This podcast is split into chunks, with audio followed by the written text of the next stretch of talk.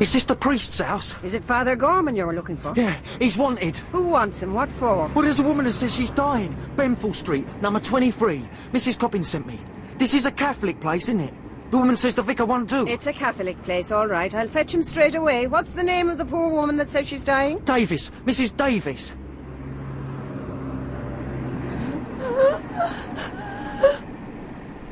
Delafontaine.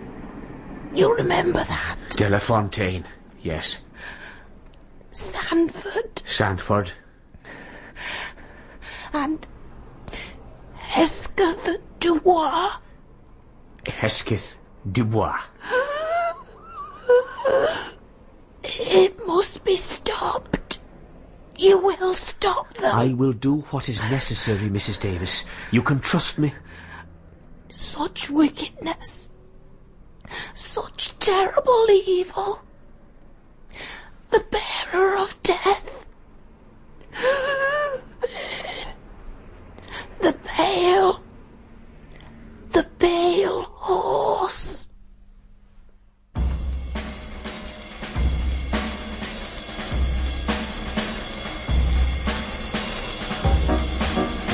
We present Stephanie Cole, Jeremy Clyde, Mary Wimbush, Terence Alexander, Hilda Schroeder, and the BBC Radio Drama Company in Agatha Christie's The Pale Horse.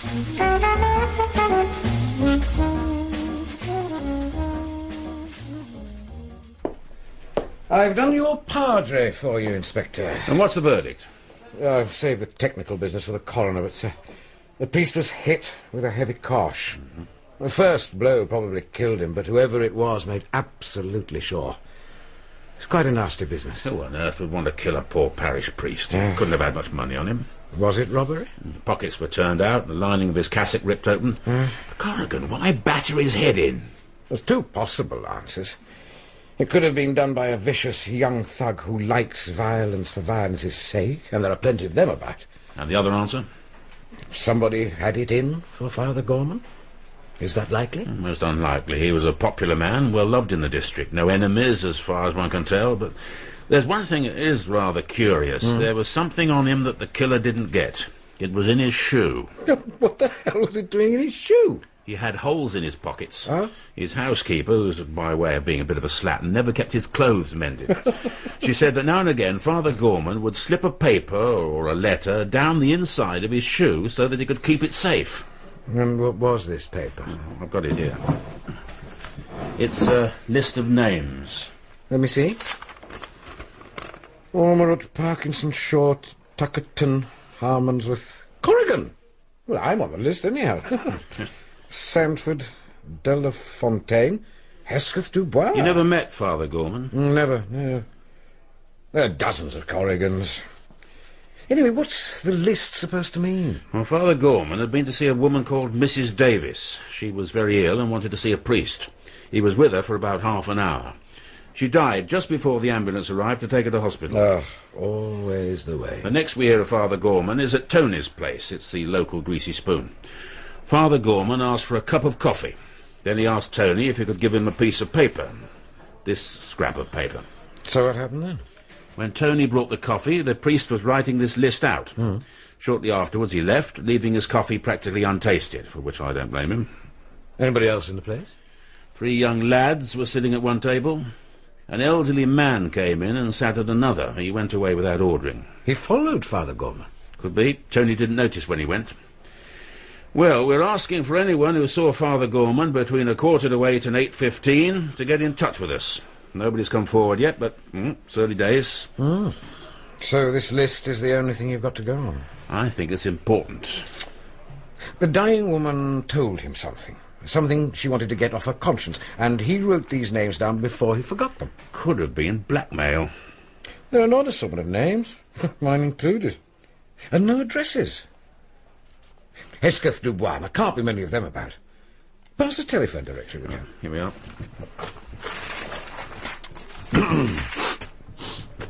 John Hesketh, plumber. Sir Isidore Hesketh. Here we are. Just the one. Hesketh Dubois, lady. 49 Ellesmere Square, Southwest 1. What say we just ring her up? Saying what? Oh, inspiration will come. Huh? Go ahead. Grosvenor. Six four five seven eight. Of course, there's no way of knowing whether the list has anything to do with the murder at all. It's ringing. Could just have been a common or garden cushing. It was pretty foggy. Hello. Is that Lady Hesketh Dubois' house? You- Could I speak to her, please? Oh. Oh, I see. I am sorry. So that's why you were so ready to let me ring up. She died last April. We don't really neglect the obvious. Six months ago. She didn't commit suicide or anything like that. No, she died of a tumour on the brain. And you knew all along. Even so, I'd, uh, I'd like to do a little investigating on my own account, if you've no objection. Because of the name Corrigan? Hmm, Something like that. So, where do we go from here? Think of the person on whom suspicion is least likely to fall. Now, do you know who said that? Sherlock Holmes? Wilkie Collins. Up to now, it's always worked like a dream with me. It never fails. But this time, Mark, I'm really cornered. I just can't think of how anyone gets away with murder in real life. Nonsense. You've been doing it for years. Not in real life, Mark. murder part's quite easy. It's the covering up that's so difficult. Tell me, Mark, do you think it's possible to kill someone by remote control? Surely you're not going to have someone killed with a death ray, Ariadne. That sort of thing went out in the 20s. No, no, no, no. I mean black magic. Wax figures with pins in them. Oh, goodness, no, I did that in the Rain and Mystery. But queer things do happen in Africa, the West Indies. People just curl up and die. Voodoo or juju, you know what I mean. You mean your new story is about death by voodoo? Hmm, It's just a passing thought. The moment it's a good old-fashioned blunt instrument. But how could he have failed to notice it? He said, I've been trying for days. I cannot see a way round Now, it. you don't have to tear your hair out. Nonsense, hair's tough. Though when I had measles at fourteen with a very high temperature, it did come out all round the front, and it was six whole months before it grew properly again. Awful for a girl. Thought of it yesterday when I was visiting Mary de la Fontaine. Her hair was coming out just like mine did. I saw a girl pull another girl's hair out by the roots not long ago. You must go to some funny places. It was a coffee bar in Chelsea. What on earth drove you to a place like that? Desperation. I was trying to write an article on mogul architecture. That doesn't seem much of an excuse. Anyway, the girl didn't seem to notice. Great tufts of red hair torn out of her scalp, and she didn't bat an eyelid. Who on earth was this girl? Tommy Tucker, they called her. What? A Thomasina Tuckerton. An heiress with a taste for low life. She'd stolen the other girl's boyfriend, and do you know? A week later I read in the Times that she was dead. I mean, there wouldn't be another girl with a name like that. I'm sure they couldn't. You didn't come here to talk about girls having their hair torn out. Uh, frankly, no.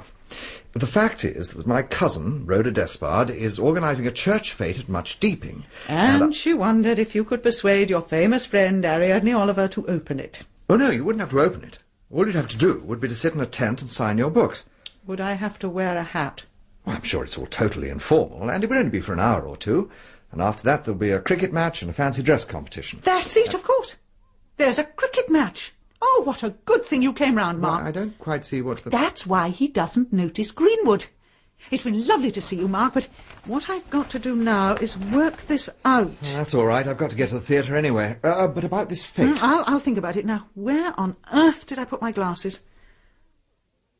I don't see what more I can tell you, Inspector. I told it all before to your sergeant. I don't know who Mrs. Davis was or where she came from. Well, she had a job, presumably. Yes, if you can call it a job. She worked for one of those customer research organisations. She didn't mention where she came from, what part of the country. I don't think she was a Londoner. Came from somewhere up north, I'd say. And there's nothing you can tell me about her, nothing unusual. Not really. Though, when she got ill, well, she seemed to be worrying about something. Mm-hmm. I got the impression it might have been to do with that firm she was working for. Possibly.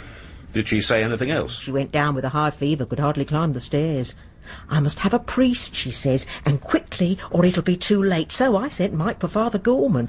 While we were waiting, she kept muttering about wickedness Wickedness. Mm, and something about a horse. Horse racing, it might have been. It's got to be stopped. That's what she said. Wickedness. only halfway to paradise. So near, yet so Mark! Good Lord, Mark Easterbrook! David Ardingly, I live and breathe. How wonderful to see you. There's a table free just here, if you can bear to sit next to us, that is. We'd love to. It's not reserved or anything. No, madame. Let me take your coat. Thank you. This is my particular pet, Poppy. Hello. Meet Mark and Hermia. Hello. Hello, hello, Poppy. Mark and Hermia are very serious and highbrow, and you must try and live up to them. I bet you two have just come from a really boring play. A Macbeth, actually, at the Old Vic, and it wasn't the least boring. And what did they do with the witches this time? eh? Oh, they were awful. Hmm. I thought they were very funny, They always come on with all that smoke and thunder and lightning. If I were doing Macbeth, I'd make them very ordinary. Just sly, quiet old women. Like the witches in a country village. But there aren't any witches nowadays, are there? But you say that because you're a London girl. There's still a witch in every village in rural England. I don't like the country. Macbeth turned up as the third murderer. Is that usual? Oh, it's been done before. But then what hasn't? It simply shows that Macbeth couldn't trust anybody, not even hired murderers. How convenient it must have been in the good old days to be able to call in a handy murderer whenever you wanted a little job done. But it is done. What are they called? Contract killings. Oh, I don't mean big time gangsters. I mean ordinary everyday folk who want to get rid of someone. A business rival, Aunt Evelyn, so rich and so unfortunately long lived. And how convenient if you could ring up Harrods and say, "Oh, please send along two good murderers, will you? One can do that in a way, can't one? what way, Poppet? Well, I mean, people can do that if they want to. People like us, you said, only I believe it's very expensive. What on earth are you talking about? That thing they call the pale horse, that sort of thing.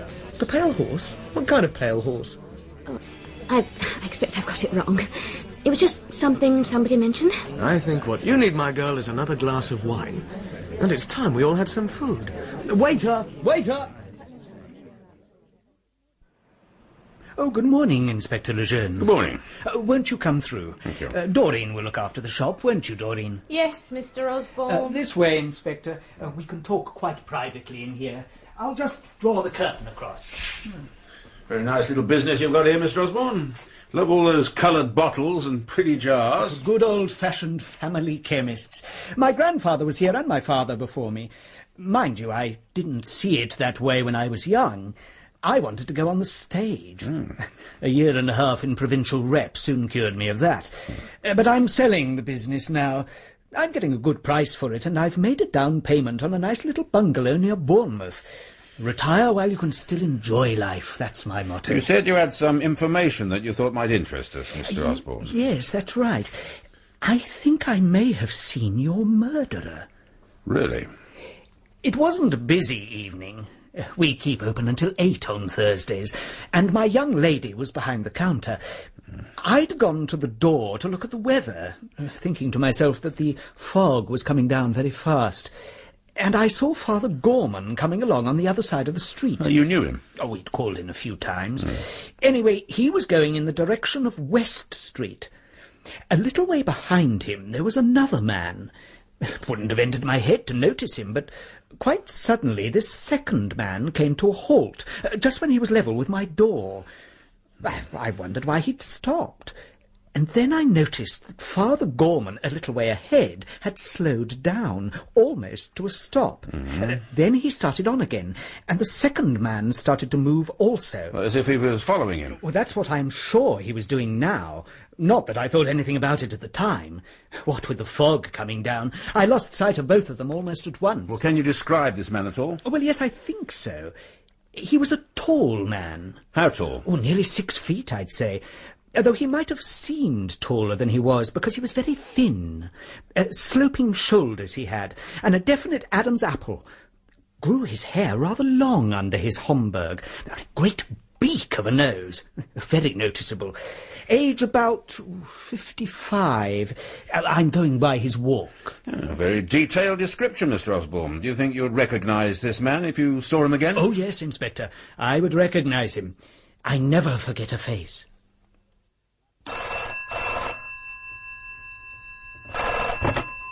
Flaxman 73841. I've thought about it and I'll come.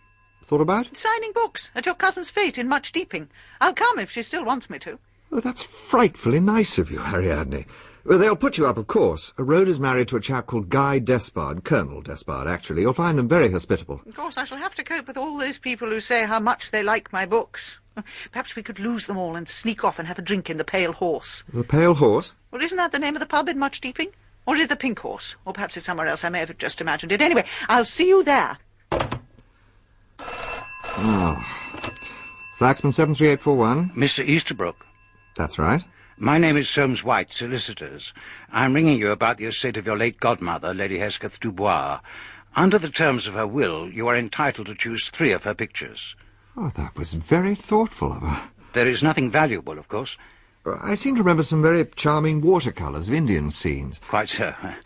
Probate has now been granted, and the executors are arranging for the sale of her London house. If you could go round to Ellesmere Square in the near future. I'll go now.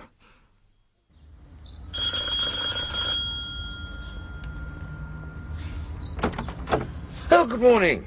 I was wondering if you could. tell I me- don't live here. I was just leaving. You'll need to see the caretaker. Ah. I- Don't I know you? Aren't you Jim Corrigan? Mark Easterbrook. Well, it must be fifteen years. you were at Bainbridge, and, and you were at um, Wadham. Yes. What are you doing here? I'm collecting some watercolours left to me by my godmother, Your godmother? Lady Hesketh Dubois. She was your godmother. Yes. Well, what's so unusual about that? No, Nothing. Nothing. Uh, except that I called round here hoping to find out something about her. Uh, I suppose you don't have time for a spot of lunch. There's a little place just off Lowndes Square. And my godmother was on this list. Yes.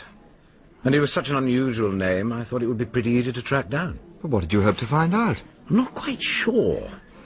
I wanted to follow up the idea that she might have been blackmailed. Hmm. Blackmailed? Good lord, I shouldn't think that's very likely.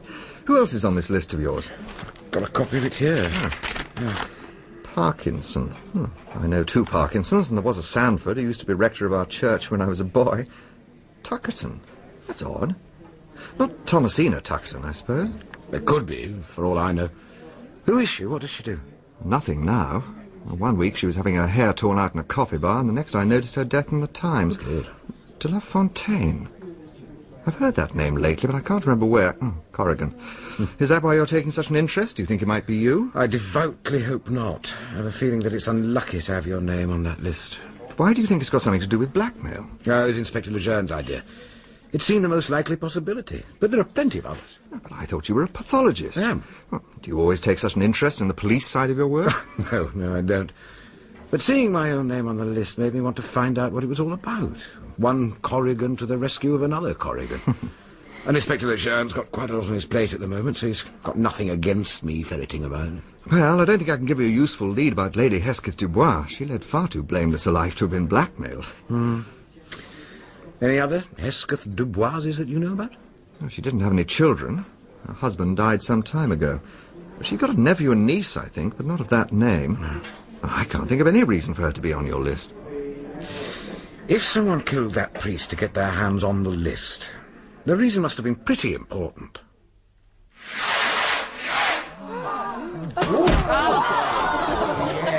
Oh, I do love fireworks. They make me feel like a child again. Such a wonderful way to round off the day. and did you have a successful signing session or whatever you call it? 63 books at five bob a time, Colonel. I suppose it wasn't too bad. but people do ask such funny questions. You know, One man wanted to know whether I had ever tried out poisons on myself. Can I top you up, Mrs. Oliver? Oh, thank you. How about you, Mr. Easterbrook? Oh, thank you very much. Um, um, Everyone calls me Ginger. Ah, thank you, Ginger. I think Mrs. Horsfall cheated over the bottle of champagne. Her nephew got it. Lady Brookbank looked pretty embarrassed when she won that pig. Still, all in all, Oh, we didn't come out of it too badly. Better than last year, Rhoda. Well, that wouldn't have been very difficult. We got rained off last year. Oh. Oh. Yes, Damp's quib was particularly appropriate. Didn't you burn your hand or something, Vicar? A Roman candle, as it happened. I was so determined to get the thing to light. That's why I'm keeping my distance this year. I thought the King's Arms was particularly generous. Five bottles of whisky and five of gin. Pretty sporting of them. The King's Arms? I thought you said the pub was called the Pale Horse, Ariadne. Well, I did say I might have imagined it. Oh, no, you didn't imagine it, Mrs. Oliver. There used to be a pub called the Pale Horse, uh, but it's just an ordinary house now. No, Oh, I wouldn't call it ordinary. Mostly 16th century. But I do think they should have changed the name. Oh, no, it would have been awfully silly to call it Wayside or Fairview. I think it's much better to call it the Pale Horse. And there's the lovely old sign still. They've got it framed in the hall. Who's they? It belongs to Thurza Gray. You may have seen her today. Uh, tall, rather mannish looking, close cropped hair. She's very much into the occult. Goes in for spiritualism and trances and magic. Not quite black masses, but that sort of thing. I don't quite see Miss Grey as Madame de Montespan lying naked on a black velvet altar. Ginger! Oh, Not in front of the vicar. Oh, sorry, Mr. Calthrop. Oh, don't apologise, my dear. Far worse things on the television. I still want to know who they are. Miss Gray and who else? Oh, there's a friend who lives with her, a Sybil Stamfordis. She acts as a medium, I believe. You must have seen her at the fete. She was telling fortunes, lots Ah, of scarabs and bees, and sometimes she puts on a sari. I can't think why she's never been to India. Well, then there's Bella. She's their cook. She's also a witch, comes from Little Dunning. She had quite a reputation for witchcraft there, runs in the family. Her mother was a witch, too. You sound as if you believe in witchcraft, Vicar. Well, of course I do. It's all treated quite matter-of-factly. Children are told not to tease your cat, and people give you a cottage cheese or a pot of homemade marmalade from time to time. The locals believe they're all three of them witches. Oh. I wouldn't like to offend none of those three. That's what old Mrs. Cripps says. It all sounds very exciting. I'd love to meet them. Well, we'll take you over there tomorrow. The old house is really worth seeing. Ah, ring up Thurza in the morning. We can go on there after we've had lunch with Mr. Venables. And who is this Mr. Venables? He's really a most interesting man. He's been everywhere and done everything. Knows all sorts of strange things. He had polio, poor soul, and is semi-crippled, so he has to go about in a wheelchair. It's very sad because he was a great traveller, I believe. I'm sure you'll take to him, Mrs. Oliver. I met you yesterday in your professional capacity, Mrs. Oliver. Six of your books with signatures, ideal for birthdays and Christmas presents. I thought you stood up to it very well. It's a strange feeling. I never quite get used to it, but it's the only chance I have to meet my readers face to face. It was awfully good of you to come to the fete, Mr. Venables. After that generous cheque you sent us, I, I didn't expect you to turn up in person. Oh, you couldn't keep me away. Part of English village life, isn't it? Mind you, this young lady nearly landed me with a live duck. you did buy five tickets, Mr. Venables. I even let Sybil tell my fortune. She did her best to think of something cheerful for me. I don't know what she thought she was, dressed up in that tinsel turban. We're seeing her this afternoon. Mrs. Oliver wants to have a look at the pale horse. Yes, I can't help wishing it had been left as an inn. I always feel that the place has had a mysterious and unusually wicked past history. Seems rather tame to have turned into a des res for three old maids. Three old maids? Most of the locals are convinced they're up to their ears in witchcraft. Yes, it's a strange thing, witchcraft. I've run into it all over the world. If you believe in it, the power it can hold over you is quite terrifying. Evil is very powerful, sometimes more powerful than good. I really can't go along with this modern playing down of evil as something that doesn't really exist. Do you believe in the devil, Mrs. Oliver? I was brought up to believe in him, but it seems such a silly idea, you know, horns and a tail and all that. Oh, the devil doesn't have to have horns and a tail. There is evil, real and tangible evil. And perhaps I am a little worried about the ladies at the Pale Horse. They may be playing with forces that are far stronger than they know. Well, that's quite enough of that. Um, I believe you are an expert on the art of the Middle East, Mr. Easterbrook. Obviously, my reputation has got around. There are some figures from Isfahan on which I would welcome your opinion. Must be quite a wealthy man, your Mr. Venables. Those jades and the African sculpture, to say nothing of the meissen and bow. You're lucky to have such a neighbour. How did he make his money, or has he always had it? No one knows anything about him. He once told me that the reason he came to live in Much Deeping was because he knew no one here. It's a bit of a mystery. That's the pale horse there. Look, the building set back from the road. Well, it looks harmless enough. Rather over restored. Not nearly sinister enough. Wait till you get inside. The Pale Horse. Must be one of the oldest surviving inn signs in the country. Can't see much of it in this light. Looks as if there's something else there. You haven't forgotten, Miss Grey. You were going to let me clean it for you. No, I haven't forgotten, but I'm still rather doubtful. I suppose you ruin it. Oh, of course I shan't ruin it. It's my job. I work for the Manticore Gallery. Well, I'm not sure that I entirely approve of modern picture restoration. I was appalled when I saw what they'd done to the Titians in the National Gallery. Looked as though they'd had a bath in the latest detergent. You can't really prefer them all dark and mustard coloured. A lot more would come up with a little cleaning. The horse may even have a rider. There is something else there. Our dear, dear horse. We fell in love with the old sign the second we saw it. I really think it worked on us to buy the place. Uh, Sybil, this is Mrs. Oliver and Mr. Easterbrook. Sybil Stamford. Did you know that all horses were sacred in this country in ancient times, Mrs. Oliver? to the Oh, goddess Epona. She was born from a wild mare, Ricotona Rhiannon. And uh, this is Bella. Tea's ready. Oh, come on through, won't you? Oh, this used to be the bar. We didn't think there was much point in trying to disguise it. Oh, I think it's charming. What lovely chrysanthemums. You got all you want, then? Yes, thank you, Bella. Then uh, I'll leave you to it. Bella is disconcerting, isn't she, Mr. Easterbrook? I noticed the way she looked at you. Yes, she's certainly disconcerting. I heard she got rid of both her husbands by turning the evil eye on them. They slowly sickened and pined away. I'm sure you've heard, Mrs. Oliver, that we all practice witchcraft. We've got quite a reputation, you know. Not undeserved, perhaps. Oh, do please help yourselves to tea. Perhaps you could pour ginger. I'd love to. Tea, Mrs. Oliver? Thank I was always attracted by the occult. Even as a child, I realized that I had occult powers. I fainted once when I was taken to tea in a friend's house. Oh, thank you, dear. I knew that something awful had happened. And then we got the explanation. There had been a murder there, in that very room. Quite remarkable. Two spoonfuls, please, Ginger. Sinister things have happened in this house, too. But we have taken the necessary steps. The earthbound spirits have been freed. A kind of spiritual spring cleaning. I suppose you could put it like that.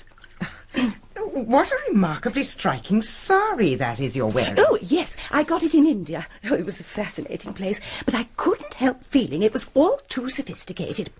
I am one of the few women who have ever visited. You don't believe any of it, do you, Mr. Easterbrook? Well, I. uh, Oh, you're wrong, you know. They're death You can't explain everything away as superstition or Oh, fear or religious bigotry. uh, There are elemental truths and elemental powers that always have been. I don't think I would dispute that. to cause Wise death. man. Of course, everyone's heard of Baron Sydney, Let's the Grand slip Master. away. And the god I want to Lair. show you my The god who library. removes the barrier. You've got some astonishingly rare books here, Miss Gray. Is- Is this an original, Malleus Maleficarum? No, Oh, hardly. If it was, I would have sold it. But it is 15th century, like this house. Sadducismus Triumphatus, the Grimoire of Honorius, the Grimorium Verum, Barrett's Magus. Well, it's nice to meet someone who can appreciate one's books. Oh, There can't be much about the practice of witchcraft, sorcery, and the rest of it that you don't know. What gave you an interest in it in the first place? It's difficult to say. It's been so long. Just idle curiosity at first, and then I got hooked. But do you really believe in it all? Oh, I don't believe it. I know. But how? In what way?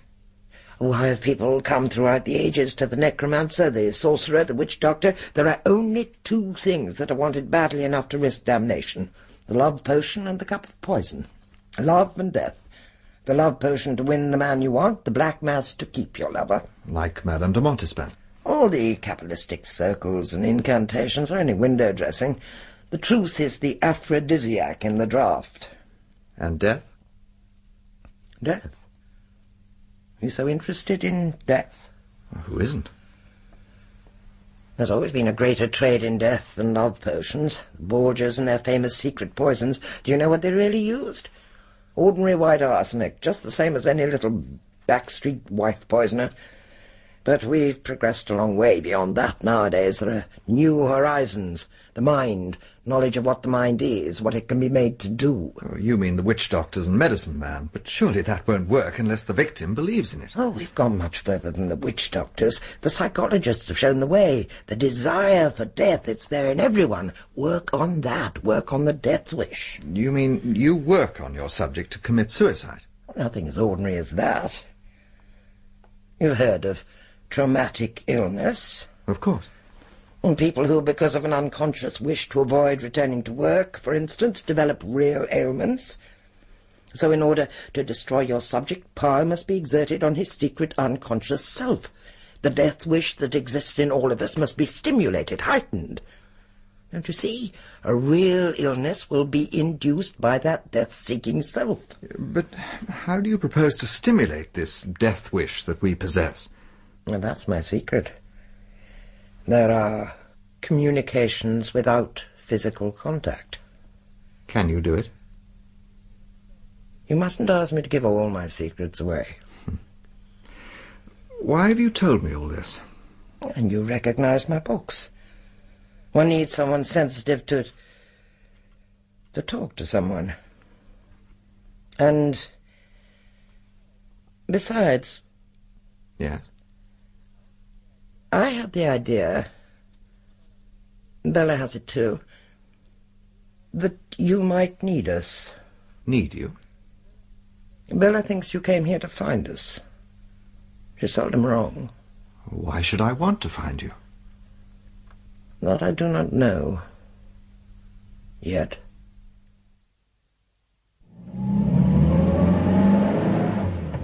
What do they keep all those hens for? They're not hens, they're cockerels. That's what Bella told me. They're useful to us, she said. That's all I could get out of her. I don't like that woman. I don't like her at all. Bella? Oh, I'm sure she's quite harmless, really. No, no, no, I don't mean her. I mean Sybil. She seems just silly. All that stuff about voodoo and all those reincarnations she was going on about. Why is it that anyone who was a kitchen maid or an ugly old peasant never seems to get reincarnated? Always Egyptian princesses. Perhaps the kitchen maids can't afford the fare. Oh, now, do you have a railway timetable back at the house, Colonel? No. I need to look up a train for the morning. You can drive back with me. Oh, that's very kind of you, Mark, but I'd rather take an early train. I've got a funeral tomorrow and I mustn't be late. Mary de la Fontaine was a very dear friend. Of course, that's where I heard the name, De La Fontaine. You said something about visiting her in a nursing home. Did I? Well, it's quite likely. What did she die of? Toxic polyneuritis or something like that. All right, Mark. You've gone quite pale. 252. Inspector Lejeune. Speaking. I don't know whether you remember me, Inspector. My name is Zachariah Osborne. Ah, you're the chemist who reported seeing a man following Father Gorman. That's right. Well, I've seen him again. Where? When? On Saturday, at a place called Much Deeping. I'm living down at Bournemouth now, and Much Deeping's about 20 miles away. There was a village fete, and I saw that Ariadne Oliver was going to be autographing her books. I'm a great admirer of her work. Uh, what about the man? Oh, I saw him quite distinctly. He must have met with an accident because he was in a wheelchair. Oh, but there was no doubt about it. No doubt at all. And did you manage to find out what his name was? Yes, I did. I made some discreet inquiries, and it seems he is a local resident of the name of Venables, Venables. and he lives at Prior's Court, Much Deeping. They say he is a man of considerable means. And you're certain it's the same man? I'd take my oath on it. More coffee, madame. Thank you. Sir? Uh, just a little. Thank you, sir. And this De La Fontaine woman was on the list as well. Yes. And what's more, I went over to the King's Arms and sneaked a look in the hotel register. And someone called Parkinson and someone called Sanford had stayed there during the past year. Now, both names were on Corrigan's list. And then I noticed the name of Martin Digby. Now, if that's the Martin Digby I know, he was Lady Heathcliff Dubois' nephew and probably came into her money. And do you think that the names on the list are somehow connected with these middle-aged witch ladies at the Pale Horse? Yes, I do. Uh, Do you remember Poppy? That girlfriend of David Ardingly. Hmm, pale-faced girl with a silly voice. Well, she talked about the pale horse having some connection with getting rid of people who weren't wanted. Well, I got the impression she didn't know what she was talking about. I went round to see her in the flower shop where she works, and she denied all knowledge of it. But she was scared stiff, Hermia. She was shaking like a leaf. Uh, Mark, you're letting your imagination run riot. I don't think I am. The menace is real. I'm worried about what's going to happen to the other names on that list. The whole thing is real. I dare say your old pussies are quite genuine in believing it themselves, but it's all just fantasy. You can't believe in this sort of thing. You simply can't. I want to get to the bottom of what's going on, Hermia. Well, I think you should. Might be quite interesting. In fact, really rather fun. I wanted to ask if you'd help me. Oh. Help me investigate. Oh, I'd love to, Mark, but I just can't. Well, there's my article for the journal, and there's still that Byzantium thing. I understand you've got too much on your plate. And supernatural hijinks in quaint old inns with dotty old ladies isn't quite my style. Why don't you try your friend Corrigan? It's unutterable balderdash. Isn't it just? But you believe there's something in it, don't you? Well, let me ask you a question first. This stuff about everyone having a secret urge or wish for death, is there any scientific truth in that? I'm not a psychiatrist. Strictly between ourselves, I think half these blokes are slightly balmy themselves. You mind if I pour myself another dram? Oh, go ahead. Thank you. So you don't believe in it? What? The power of the death wish. Oh, I believe in it. But these chaps take it much too far. And as for some half-baked village spinster being able to induce it by remote control, it's just rubbish. You take my word for it. I'll drop the subject. How are you getting on with that list of names? Uh, the boys have been doing their best, but these things take time and a lot of routine work. Names without addresses and Christian names aren't easy to trace and identify. I'd be willing to bet you one thing. Mm-hmm. Within a fairly recent period, mm, say mm, a year to a year and a half, every one of those names has appeared on a death certificate. Am I right? You are right, for what it's worth. But there's nothing fishy about any of the deaths. Pneumonia, cerebral hemorrhage, tumour on the brain. Nothing in the least suspicious. Hmm. Ordinary illness leading to death, just as Thurza Gray claims. Are you really suggesting that that woman can cause someone she's never seen miles away to catch pneumonia and die of it? Well, I'm not suggesting it. She is. Well, I'd like to think it's impossible, but there are certain facts that worry me. There's the casual mention of a pale horse in connection with the removal of unwanted persons. Mm-hmm. Now, Thurza Gray, who boasts of getting rid of people through induced traumatic illness, lives in a place called the Pale Horse in Much Deeping. And it's Just a not just... minute, where did you say? Uh, Much Deeping. Is it somewhere near Bournemouth? It's about 15 miles away. Suppose you didn't come across somebody called Venables down there. Certainly I did. What's he like? Well, he's a most remarkable man, a really powerful personality, although he's completely crippled by polio. What?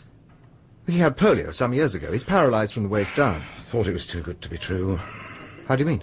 Well, it's just that a chemist called uh, Osborne saw a man following Father Gorman on the night he was killed. And he very positively identified that man as Venables.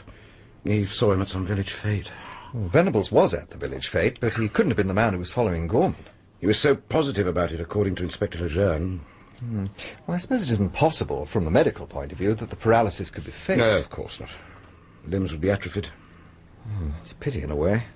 If this organisation for getting rid of unwanted people really exists, Venables is just the kind of brain that I can see running it. All these people who died so tidily in their beds, were the people who profited by their deaths? Someone always profits by a death, to a greater or lesser degree. Lady Hesketh Dubois left about £50,000. A niece and nephew inherit. Nephew lives in Canada, the niece in the north of England. Thomasina Tuckerton was a wealthy heiress. If she died unmarried before the age of 21, the money reverted to her stepmother, which it did. Mrs. Delafontaine left her money to a cousin in Kenya.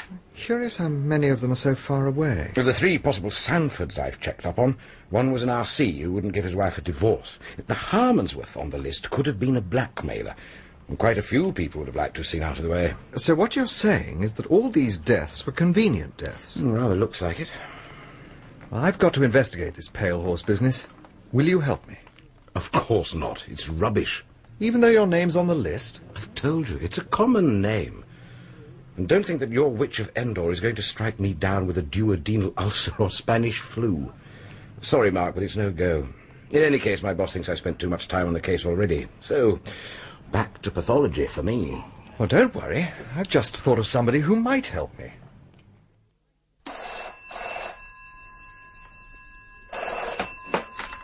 Ariadne Oliver. Ariadne, this is Mark Easterbrook. Oh, Mark, look, this isn't a very convenient time to call. I've just realised that Major Crediton couldn't possibly have been at the scene of the crime, and he's got to be. It won't take a second. Can you tell me the name of that girl who was staying at the house for the fete? Uh, I expect so. Um, Ginger, that was her name. Well, I doubt if she was christened Ginger. What was her other name? I've got it written down here somewhere, and her address and phone number. Phone number, that's marvellous. I'm glad you reminded me. I was going to send her one of my books. Such a bright girl. Yes, here we are. She lives in Gardner Mews, Calgary Place. Yes. And her number is Capricorn 35987. Eight, seven. And, and what's her name? Corrigan. What? Catherine Corrigan. I- Is something the matter? No, nothing. Uh, thanks a lot, and good luck with the Major. But it's quite terrifying. I must admit, I've always thought they were just three dotty old ladies, but it all sounds too close to be just coincidence. What are you going to do about it? I'm not sure. I need to get inside it all somehow or other. Hmm, you seem to have one or two leads. Perhaps I can help. But what about your work? Oh, they're fairly easy going at the gallery, and there's plenty I can do outside office hours. What about that Poppy girl? She obviously knows something. Yes, but she got frightened and sheered off when I tried to ask her questions. She definitely wouldn't talk. And that's where I can help. She told me things she wouldn't tell you. Can you arrange for us to meet? Your friend and her, and you and me, a show or dinner or something. That shouldn't present much of a problem. As for you, I believe your best bet would be the Thomasina Tuckerton angle. There seem to be two possibilities the stepmother or the girl she had the fight with. Have you any idea what the girl's name was? Not a clue, I'm afraid. The wicked stepmother's probably the better bet, anyway. After all, she was the one who got the money. You'll have to tackle her. It's more up your street than mine. I'd have to have some pretext for going to see her. It shouldn't be too difficult for you. You're someone, you see. An art historian, and you've got letters after your name. Mrs. Tuckerton will probably be tickled to death to see you. And the pretext? Something about her house. Didn't you say it was by Nash or somebody like that? But it isn't my period. She's not going to know that. All you've got to do is get your foot in the door. Somehow or other, you slip the pale horse into your conversation and see how she reacts. Hmm. If she has any kind of a guilty conscience, she's bound to show some sign. And if she does? Then we'll know we're on the right track. Once we're sure, we can go full steam ahead. Do you think I could have another drink? Of course. Do forgive me. Such a relief to have someone to talk to about this who doesn't think I'm off my head. Uh, Jules? Uh, same again, please. Yes, Mr. Easterbrook. You mustn't get the idea that I'm a dipso or something. It's just that it's all rather exciting. There's something else that's occurred to me. Hmm. Why do you think Thurza Gray told you all she did tell you? Why was she so forthcoming? Why you in particular? I've no idea. Look at it this way. This poppy creature knows all about the pale horse in a vague kind of a way. Probably she's heard some talk about it. She's worried because of what she let slip to you, and perhaps she tells somebody this. Anyway, they remember your name. Go on. The next thing is that you turn up at Much Deeping. You're brought to the Pale Horse, presumably you've asked to be taken there, and what happens? Thurza Grey goes into her sales talk. One Pernod for Madame, one dry martini. Ah, thank you, Jules. But I remember now. She said, I had the idea you may need us. There you are then. Do you think she can do what she claims to do? Personally, I'd be inclined to say, of course she can't. But odd things can happen. I don't think it's true, but I'm terribly afraid it might be. There must be some way of finding out whether we're imagining it all. That's where Mrs. Tuckerton comes in. We need to prove a link between Father Gorman's list and the pale horse. Fancy your being interested in this house, Mr. Easterbrook. Of course, I knew it was built by John Nash. My husband told me so. But I never realized it would be interesting to a person like you. It's a particularly unusual design for Nash. Um, The internal layout is a complete breakaway from his usual practice. Oh, I'm afraid I'm terribly stupid about that sort of thing. I know nothing about architecture. What I do know is that the house is far too big for me. I put it up for sale. It's lucky you called when you did. I'll take you round and then we'll have tea in the octagon room. I shan't miss it at all, I assure you. I want to travel. I hate this miserable climate and I want to get into the sunshine. I think I shall winter in Egypt. I never had the chance to do that while Tommy was alive, my late husband. He never wanted to go anywhere. I imagine he had a good many business interests that kept him in the country. That's right. And he was a very lonely man. I was much younger than he was, of course. He missed his first wife very much and didn't know what to do with his daughter. He doted on her, absolutely doted on her. You know, I have an idea I may have met your daughter, oh, stepdaughter, once. Was she called Thomasina? Yes, she was. How odd. Somewhere in Chelsea, I think. Chelsea. Yes, it would be. She used to hang around some very odd places. Her father had no control over her at all. She was even threatening to get married, some totally unsuitable person. It wasn't easy being her stepmother. I'm sure it wasn't. In a way, it was quite a relief when she insisted on leaving home, but she got in with the most undesirable set. I rather gathered that. Poor Thomasina. But perhaps you don't know. She died about a month ago. Encephalitis, very sudden. It's a disease that attacks young people, I believe. Very sad. I did know that she was dead. Uh, Thank you very much for showing me over your house, Mrs. Tuckerton. I can't tell you what a valuable experience it's been. It's been a pleasure, Mr. Easterbrook. By the way, I believe you know the Pale Horse, don't you? The pale horse? What do you mean by the pale horse? Oh, well, my mistake. There's a very interesting old pub in Much Deeping. I was down there the other day and was taken to see it. It's been very charmingly converted, keeping all the atmosphere. I certainly thought your name was mentioned, but perhaps it was your daughter who had been down there. I've never even heard of the place. I know nothing about it at all. She was white as a sheet and was shaking with panic. So now we know. Yes, now we know. So, um, what do we do next? You make a little trip to Birmingham Why on earth should I go to Birmingham? to see a man called Bradley. Uh, What is all this? I've been working on Poppy in a big way. I told you I could get something out of her if I tried. Once I got her softened up, it was easy. How did you manage that? We had lunch together and I went on about my love life. I told her I'd fallen for a married man with an impossible wife who wouldn't divorce him, made his life hell, and how she was an invalid, always in pain but not likely to die for years. Really much better for her if she did die. Said I'd a good mind to try the pale horse, but I didn't really know how to set about it, and wouldn't it be terribly expensive? And Poppy said yes, she thought it would. She'd heard they charged the earth, so I said I'd try it anyway. How did one set about it? And Poppy came across with the address of this man, Bradley. You had to go to him first, she said, to settle the business side. She told you this quite openly. You wouldn't understand. The point is that if a girl tells things to another girl, it doesn't really count. And after all, Mark, if what we think is true, the business has to be more or less advertised, doesn't it? I mean, they must want new clients all the time. So, are you going to Birmingham to see Mr. Bradley? Oh, yes, if he exists. What's he supposed to be, anyway? Can't call himself the agent for the Pale Horse. Not quite. He calls himself a commission agent. I can't wait to find out what he comes up with. Sit down, won't you? yeah, that chair there, that's quite comfortable. Thanks. Funny sort of day, isn't it? It doesn't seem to be able to make up its mind whether it's going to rain or not. I don't believe you came here all the way to talk about the weather. What can I do for you? How much, Mr. Bradley? Well, well, well, well. if you can't talk about the weather, you just jump in at the deep end. what's the answer? We haven't introduced ourselves yet, have we? Uh, I don't know your name. At the moment, I don't really think I feel inclined to tell you. Cautious, are we? Cautious. So who sent you to me? Who is our mutual friend? Again, I can't tell you. A friend of mine has a friend who knows a friend of yours. That's the way a lot of my clients come. Some of their problems are rather delicate. You know my profession, I take it. Turf commission agent. You're interested in horses? I'm not a racing man. Oh, there are many aspects of the horse. Racing, hunting, betting. Any particular horse you had in mind? A pale horse.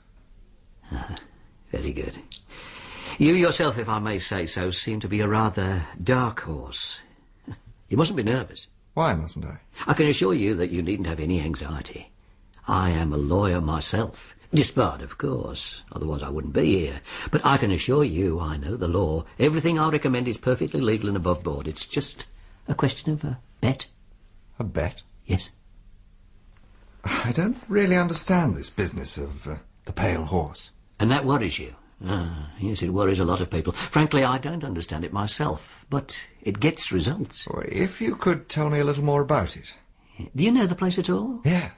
I was staying nearby with some friends. They took me there. Charming old house, full of historical interest. Did you meet my friend Thursa Gray? Yes, I did. She really is the most extraordinary woman. Isn't she just? Yes. You hit it exactly, an extraordinary woman. And she has extraordinary powers. But surely the things she claims, they're just not possible. That's just the point. The things she claims to do are impossible. Everybody would say so. I mean, a court of law, for instance, the whole thing would be ridiculed. In this day and age, one really can't credit that someone can send out thought waves sitting in a cottage in Sussex and cause someone to sicken and die of a convenient disease out in Capri or somewhere like that. Is that what she claims? Oh, yes. And I do believe, without any doubt, that Thurza Gray does know beforehand when someone is going to die. It's a gift she has. Let's assume uh, a hypothetical case. Someone, well, yourself or another, would like to know very much when, let's say, great Aunt Eliza is going to die. Nothing unkind in it, nothing wrong, it's just a matter of business convenience. Will there be a useful sum of money coming in by next November? Now that is where I come in. I am a betting man.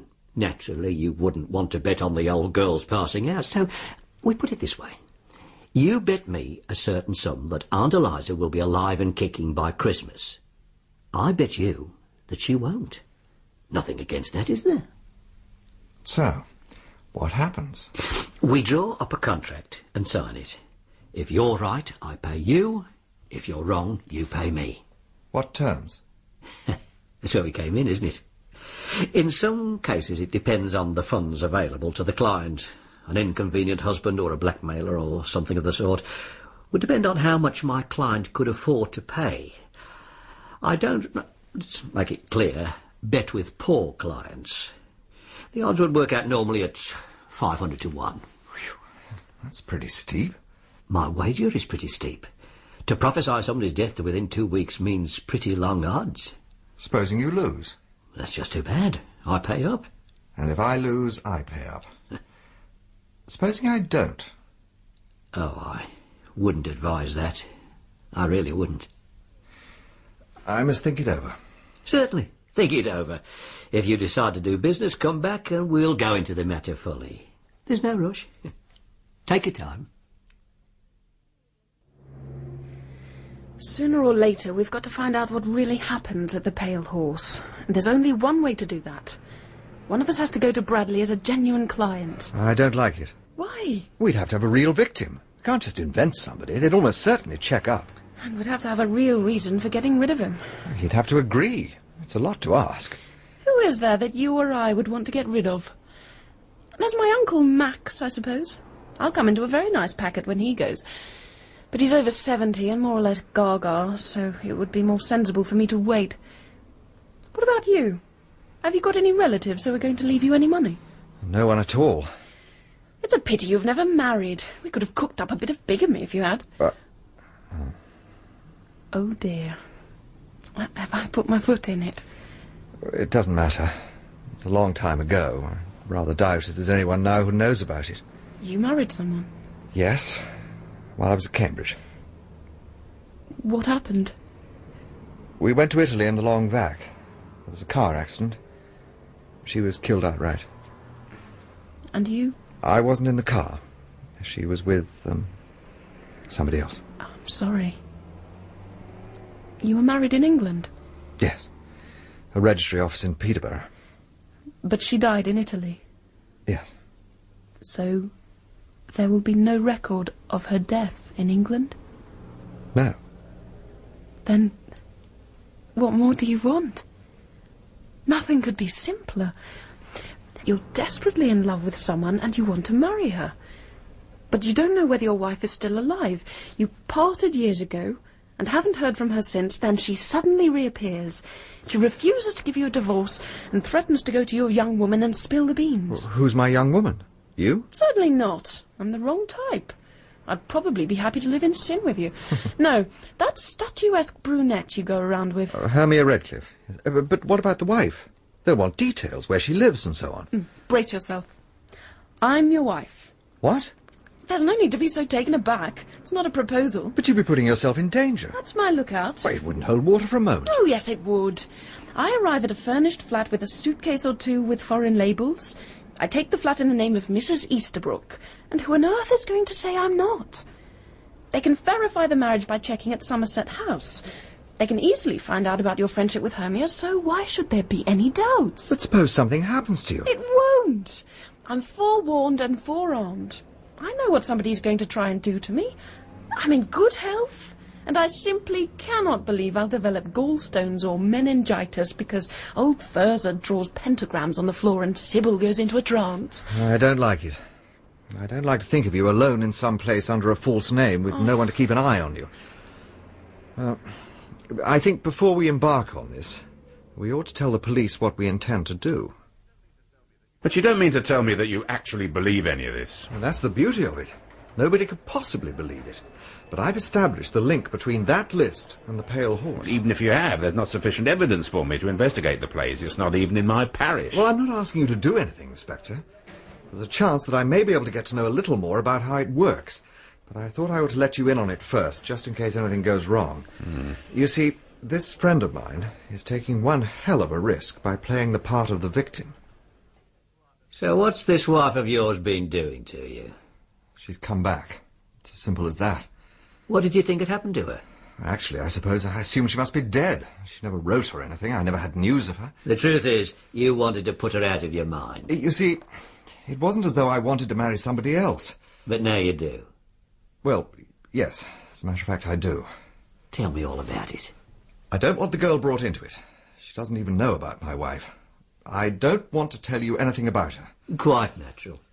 But what about divorce? Isn't that the most obvious solution? My wife simply won't hear of it. Deary, deary me. Now that I'm successful, she wants to come back to me. She's utterly unreasonable. She knows there's someone else, and she's. Acting nasty. yeah. She's quite young, I take it. She'll live for years. Oh, yes, well, you never know, Mr. Easterbrook. She's been living abroad, I think you said. So she tells me. I've no idea where she's been. May have been out east. Sometimes, you know, you pick up a germ in those parts, dormant, for years. Then you come back home and suddenly it blows up. I've known two or three cases like that. Might happen in this case.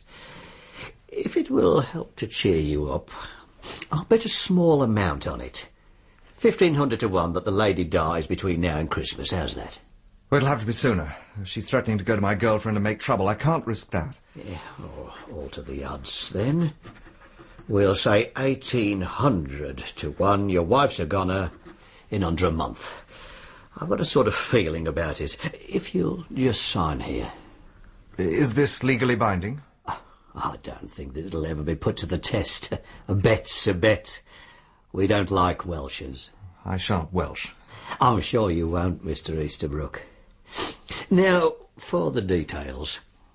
Mrs. Easterbrook, I take it, is now living in London. hmm? Where exactly? I've got the address here. All right, thank you. The next thing is to arrange an appointment with Miss Gray. And she'll want you to take something your wife has worn, a glove or a handkerchief, anything like that. I suppose I can manage that. And then you go down to much deeping. I think you said you had friends or relations in the neighbourhood. A cousin. Uh-huh. And doubtless your cousin will put you up for a day or two. And after that? Miss Gray will then be in charge. Afterwards, I would suggest that you take a little trip abroad. The Italian Riviera is very pleasant at this time of the year, just for a week or two. It's not convenient for me to go abroad at present. Well, then, stay in England if you must, but definitely not London. Now, I must strongly advise not London. Why not? Clients are only guaranteed absolute safety if they obey orders. What about Bournemouth? Would Bournemouth do? Yes, Bournemouth would be adequate. Stay at a hotel, make a few acquaintances, be seen in their company. The blameless life. That is what we aim at. Are you really going to a seance at Thurza's? Oh, this very evening. Well, why not? I never knew you were interested in that sort of thing, Mark. I thought it was such a peculiar setup that day we went over there.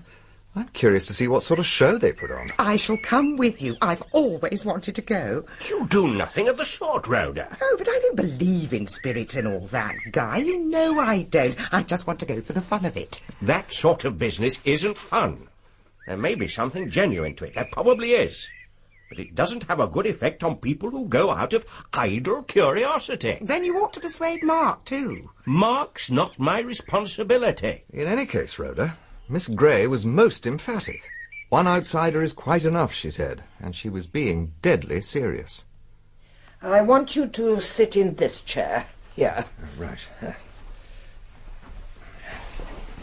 I must impress on you, Mr. Easterbrook, the necessity of remaining absolutely still. On no account must you move from the chair. You would be putting your life at risk. This is no child's game. I am dealing with forces that are dangerous to those who don't know how to handle them. The couch on which Sybil is to lie is protected, as you see, by a circle inscribed with cabalistic signs from the Grimorium Verum. The brazier and the copper bowl in which Bella will make the sacrifice are both protected by the sign of Tetragrammaton. I see that you've put your remarkable library to good use. Although our rituals are based on those of antiquity, we do not scorn the 20th century. As you see, we also employ a wave transmitter. The old magic and the new, the old knowledge of belief, the new knowledge of science. Together they will prevail. You have brought what you were instructed to bring. A glove. I hope that will do. Most suitable. Physical emanations from the wearer are quite strong. Bella! Sybil, we are ready. There are clouds over the face of the moon tonight. I do hope that won't interfere. Please don't adopt a sceptical frame of mind, Mr. Easterbrook. It does so hinder things. I won't. I promise you. Mr. Easterbrook has not come here to mock. Are you quite comfortable, Sybil? Yes, thank you, dear. Oh, if you could just shade that lamp.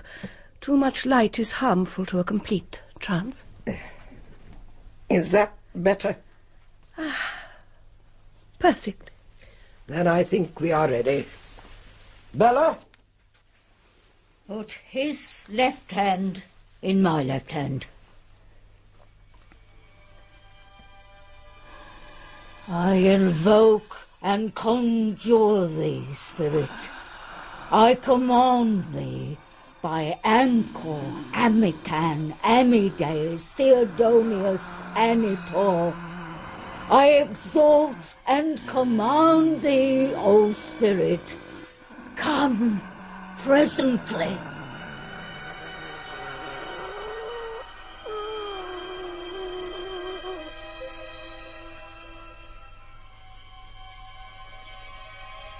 Why have you brought me to this place? Is that McCandle?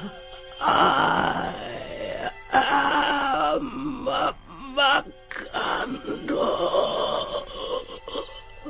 Are you prepared to submit to my desire and my will? I am. Will you undertake to protect the body of the Dosu that lies here and which you now inhabit from all physical injury and harm? Will you dedicate its vital force to my purpose, that that purpose may be accomplished through it? I Will you so dedicate this body that death may pass through it, obeying such natural laws as may be available in the body of the recipient? The dead must be sent to cause death. It shall be so. Now, Bella, place the inverted cross on her breast. All is ready. Lemark, Solmark, I don't suppose you're much impressed, are you, Mr. Easterbrook? Uh, Some of our visitors are. To you, I dare say it's all so much mumbo-jumbo, but don't be too sure. Jocelyn. Ritual, a, a pattern of words and phrases sanctified by time and usage, has an effect on the human spirit. These old-time incantations, they play their part. Elmic, Finn, Gerdoin, Liltos, Eilif, Kazil, Zose, Hit, Nell, Melta, Bella's preparing to sacrifice a cockerel. Zose, You don't care for it much, do you? Nell, Melta. She's intoning the death spell. Eilif, Oh, it's old, you know, very old. Zose, Handed down from mother to daughter. Nell, Now we are ready. Sibyl, Diana, Helen, you are set free from your mortal sheath which the spirit Macandal guards safely for you. You are free to be one with the owner of this glove. Like all human beings, her goal in life is towards death. The weak spot is always a weak spot deep in the tissues of the flesh. Through weakness comes strength, the strength and peace of death. The tissues of the body obey the mind. Command them towards death. Death. Death. Hit, Nell, Melta. Blood. Blood. Blood. Death. Death. Death.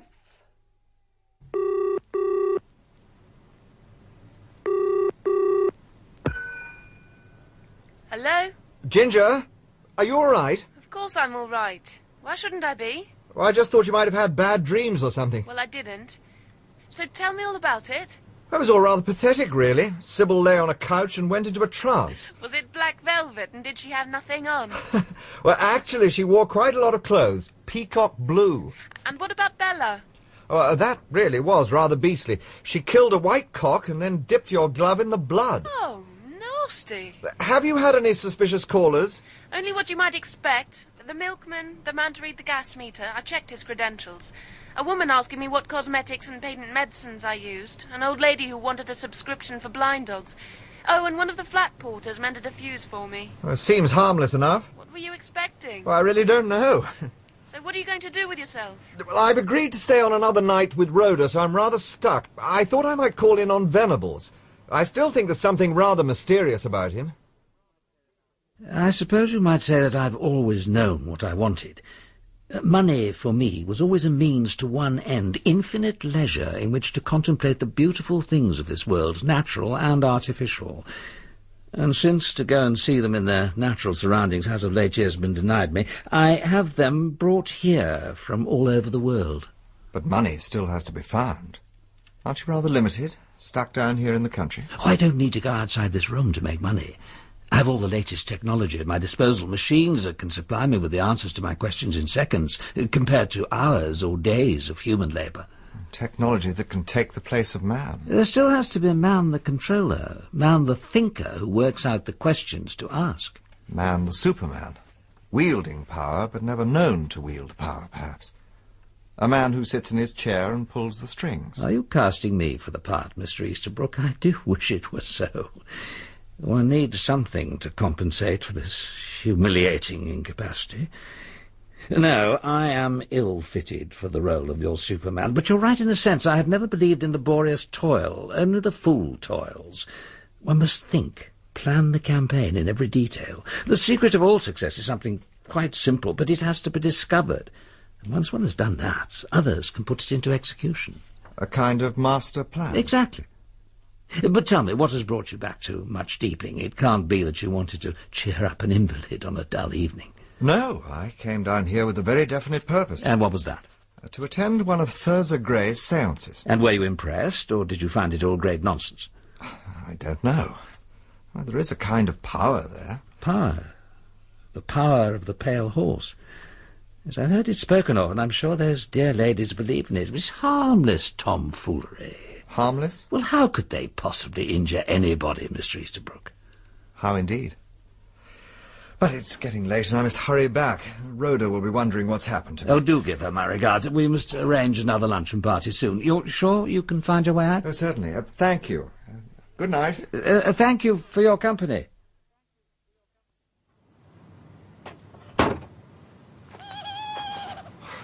I'd forgotten how really dark it gets in the country. Can't see a thing. Who's there? Oh, oh, I'm so sorry. I, I didn't mean to startle you. Oh, I should have brought a torch. Are you going to the house? Oh, no. Uh, I'm on my way to the bus stop to get a bus back to Bournemouth. Have you been to visit Mr. Venables? Yes, I have. I take it that he's a friend of yours. Hardly a friend. I've only met him once before. Oh, you must think it rather odd of me to be uh, lurking about in his garden like this. I really would like to explain, uh, Mr. Um, Easterbrook. My name is Osborne, uh, Zachariah Osborne. Uh, there is quite a respectable little cafe at the petrol station, uh, close to the bus stop. Uh, perhaps you will allow me to offer you a cup of coffee. But then I heard from Inspector Lejeune that Mr. Venables had been a cripple for some years as a result of polio. He- He said I must have been misled by a chance resemblance. Uh, Which would seem to settle the matter. I'm an obstinate man, Mr. Easterbrook. As the days have passed by, I have felt more and more sure that I was right. And I have obtained some very interesting information. Uh-huh. Mr. Venables was seen by the local doctor in Much Deeping when he first arrived. But that doctor retired and went to live abroad. The present man has never attended Mr. Venables. Oh, But I scarcely see how that affects the situation. Well, just suppose that Mr. Venables makes contact with a genuine polio case in poor circumstances, who resembles him in a general kind of way. Yes. Well, Venables makes a proposition. He knows that the local GP intends to retire soon. Venables is known in much deeping. He bribes the genuine polio victim to be examined by the GP, calling himself Venables. Oh, Mr. Venables is thoroughly documented as a polio sufferer with atrophied limbs. But this is pure speculation. Oh, that was why I was outside Venables' house tonight. I wanted to take a peep through his windows to see what happens when he is alone. Oh, uh, but there's my bus. Uh, Thank you for giving me the opportunity to explain.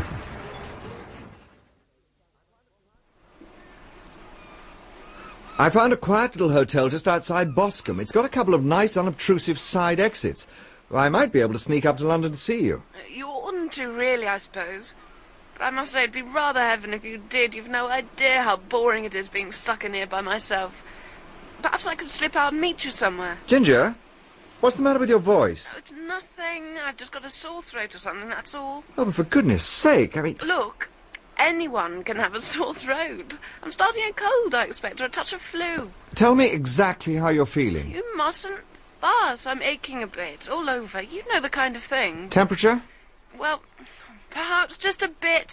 Look, really, there isn't anything to panic about. We've got to take every precaution. Ring up your doctor and get him to come and see you. Straight away. If you insist. But don't think I'm a terrible fusspot.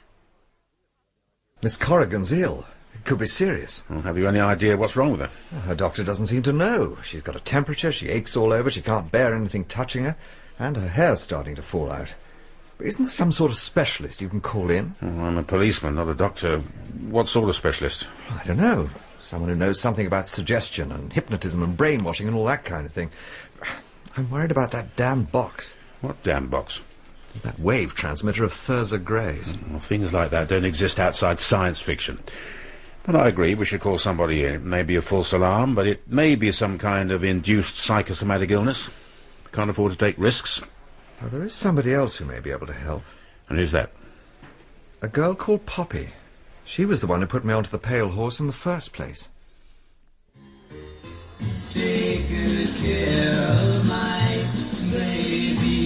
So it was you.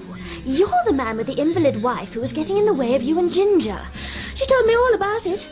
She wanted to know about the pale horse. Yes, and somehow it's all gone very wrong. It all seems to have recoiled on her. Did you ever hear of that happening before? She really seems to be very ill. I've never known it happen that way. What do you mean? I've heard of things happening when people didn't pay up. There was a man who fell in front of a tube train. Oh, she was a sweet girl, Ginger. I wish I could help. Eileen Brandon might know something, I suppose. Who's she?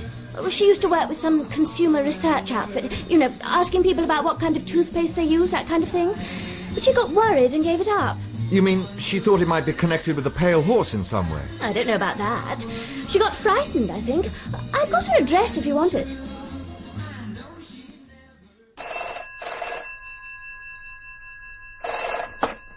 Easterbrook? Oh, Mark, I've been trying to get you for days. It's Ariadne. Look, look, Ariadne, I really haven't got time to talk now. But this is important. I'll ring you back this evening. No, Mark, I want to talk about it now. Very well, go on. Well, Millie, she's the woman who does for me. She's got tonsillitis. Well, I'm sorry to hear that, but I really... So I rang up the agency and asked them to send someone round. I really don't see what this has got to and do this with... morning a woman came along, and who do you think it turned out to be? I can't imagine. Edith Binns. Really?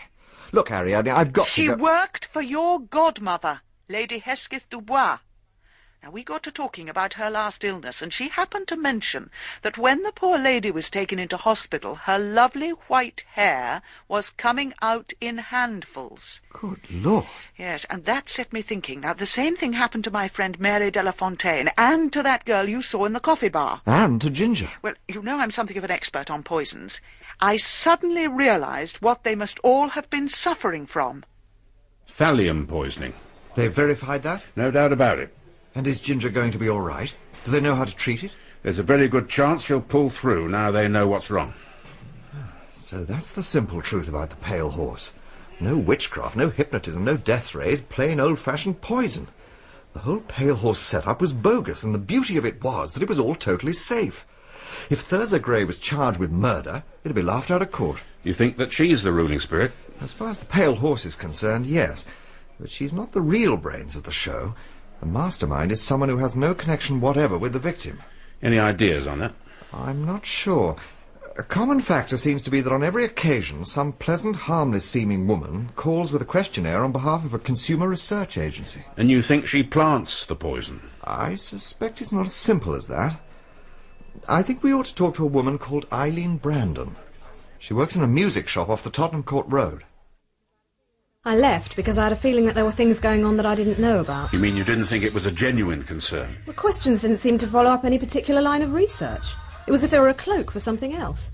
Sometimes I'd be asking about cereals and cake mixes, sometimes cosmetics, face powders, lipsticks, and so on.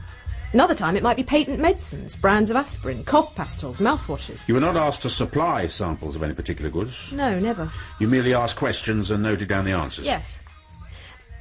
I wasn't the only one who thought something funny was going on. I got talking to another woman, a Mrs. Davis. She said that she'd overheard that the whole setup was a racket of some kind. And then she added something really strange. I feel like Typhoid Mary, she said. Typhoid Mary. She said some of the people I call on seem to curl their toes up and pass away just from having had one look at me. And that was all she said. On that occasion, yes. But sometime later, after I'd left, I saw her in a cafe in Greek Street. We talked a bit, and I told her why I'd got another job. And I asked her if she'd found out what it was all about. She said, I can't be sure, but I'll tell you, I recognised someone the other day, coming out of a house where he'd no business to be and carrying a bag of tools. What was he doing there, I'd like to know. And she asked me if I'd heard of a pub called the Pale Horse. I asked her what the Pale Horse had to do with it. And what did she say? She told me to read my Bible. The real question is, who was the man Mrs. Davis recognised coming out of a house where he had no business to be and pretending to be a workman of some kind? If she recognised him, he may have recognised her. And if she passed on that particular item of information to Father Gorman, it was vital that he should be silenced before he could tell anyone. You agree? Oh, yes, yes, I agree. And you've no idea who the man is? Yes, I have an idea. We haven't got a shred of evidence. Nothing, except... Yes. I think it's time we paid your Mr. Venables a visit. And we'll take Osborne along with us just to see why he's so certain that Venables is the killer. You seem to be spending a good deal of time in this part of the world, Mr. Easterbrook. Do sit down. Thank you. And you, Inspector. And uh, who is this gentleman? Uh, this is Mr. Osborne. How do you do? I'll explain why he's here when we come to it. Uh, so what can I do for you, Inspector? I'm making inquiries about the death of a Catholic priest, Father Gorman, on the 8th of September in West Street, Paddington, at around 8 o'clock in the evening. We believe you may be able to assist us. I'd be only too happy to do so, but I've never heard of Father Gorman. Well, I've been given to understand that you were in the neighbourhood at the time of his death. Paddington was not a part of the world I really know at all. Uh, Look, what exactly is all this about? Father Gorman had been called out to the deathbed of a woman nearby. She had become entangled with a criminal organisation, an organisation which specialised in the removal of unwanted persons. Its headquarters are said to be a place called the Pale Horse. Ah, now I begin to understand. So that is what brings you to our pleasant rural neighbourhood, my friend Thurza Grey and all her occult nonsense. Well, don't tell me that Scotland Yard or wherever you come from take this seriously. We take it very seriously, Mr. Venables. Would you really believe that Thurza Grey is bringing about people's deaths by invoking the power of the devil? Oh, no. The cause of death is much less complicated. Thallium poisoning. Thallium? I don't think I've ever heard of it. It's used extensively as rat poison, occasionally as a depilatory for children with ringworm. It can be obtained very easily. Incidentally, there's a packet of it tucked away in the corner of your potting shed. My potting shed? Well, someone must have put it there. I know nothing about it. Is that so? Would you like me to tell you how this little removal racket was worked? I can see that you're determined to tell me. The client, the person who wants an inconvenient person eliminated, is intended to believe that the person he wants removed dies as a result of this witchcraft. When in reality it wouldn't kill a black beetle. But behind the scenes, certain women are detailed to canvass the intended victim with a questionnaire. What toilet articles or cosmetics do you use? What brand of cornflakes? Well, I don't see what this has to do with murder. And so to the last stage, the only action performed by the originator of the scheme in person. He may be wearing a mansion flat porter's uniform, he may be a plumber or an electrician or calling to read the gas meter. Whatever role he's playing, his real object is simple. The substitution of a preparation he brings with him for a similar article which he knows, as the result of the questionnaire, that his victim uses. And that preparation contains thallium. But how do you come to know all this? When we have suspicions of a certain person, there are ways of making sure. Indeed. Such as? Well, nothing very remarkable. A hidden camera, for instance. We've got some excellent pictures of the uniformed flat porter, gas man, and so on. Our man was disguised, of course, but even so, he has been recognised quite easily. Recognition is an interesting thing, Mr. Venables. For instance, Mr. Osborne here is willing to swear he saw you following Father Gorman on the night of the murder. He saw me, what? and I did see you. I described you exactly. Rather too exactly, perhaps. Because you didn't see Mr. Venables that night when you were standing outside the doorway of your shop. You weren't standing there at all. You were across the street yourself, following Father Gorman until he turned into West Street, then you came up with him and killed him. This is ridiculous. Mr. Osborne has been under observation for some time, and he was unwise enough to plant a packet of thallium salts in your potting shed. Not knowing of your disability, he had amused himself by casting you as the villain of the piece. Being a very obstinate as well as a very stupid man, he refused to admit he'd made a blunder. Stupid! You dare to call me stupid! Could you have done what I have done if you had any idea of what... You shouldn't have tried to be so clever, you know. Why, if you'd just sat back in that shop of yours and let well alone, I shouldn't be here now, warning you, as it's my duty to do so, that anything you say will be taken down and may be used as evidence against you.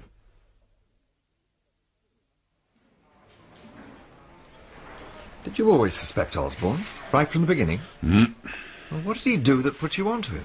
Well, straight away he started telling lies. He said he'd seen a man following Father Gorman, and he gave us a very detailed description but he couldn't possibly have seen him that closely across the street on a foggy night. It was obviously a description of somebody he'd actually seen. I'd say he'd probably come across Venables one day, sitting in his car, and didn't realise he was a cripple. But what made him go on insisting it was Venables when he knew he was paralysed? Vanity, I suppose. Typical criminal vanity. He wasn't going to admit for one moment that he'd been wrong. Like a fool, he stuck to his guns and put forward all sorts of preposterous theories. But it was an ingenious idea. Yep, one's got to give him that. See, what beats me, it always does, is how a man can be so clever, yet be such a perfect fool. So, that's the end of the pale horse. Not quite, I think. There's one more thing to be cleaned up. Ah, what's that? the old inn sign. Ginger was no sooner out of hospital than she was off to much deeping. With Thurza Grey and her little coven out of the way, she wanted to investigate the pale horse itself. Look what was hidden under all those centuries of grime. I was sure the horse had a rider, and there he is. A grinning skeleton with a scythe. And I looked and behold a pale horse, and his name that sat on him was Death, and the grave followed with him. The Book of Revelations. Most appropriate, really. When Eileen Brandon asked Mrs. Davis about the pale horse, she told her to look in the Bible. I suppose I had a very narrow escape. I look such a freak. Do you mind? Oh, darling, your hair will grow again very soon. You're quite sure you don't want to go back to that Hermia creature? I'm quite sure. After all these weeks of calling you Mrs. Easterbrook, I've got rather used to the idea. And you're sure you won't have to call up the power of the pale horse to get rid of me? I think we can forget about the power of the pale horse. With the weird sisters safely out of the way, it's going to go back to what it used to be a pub.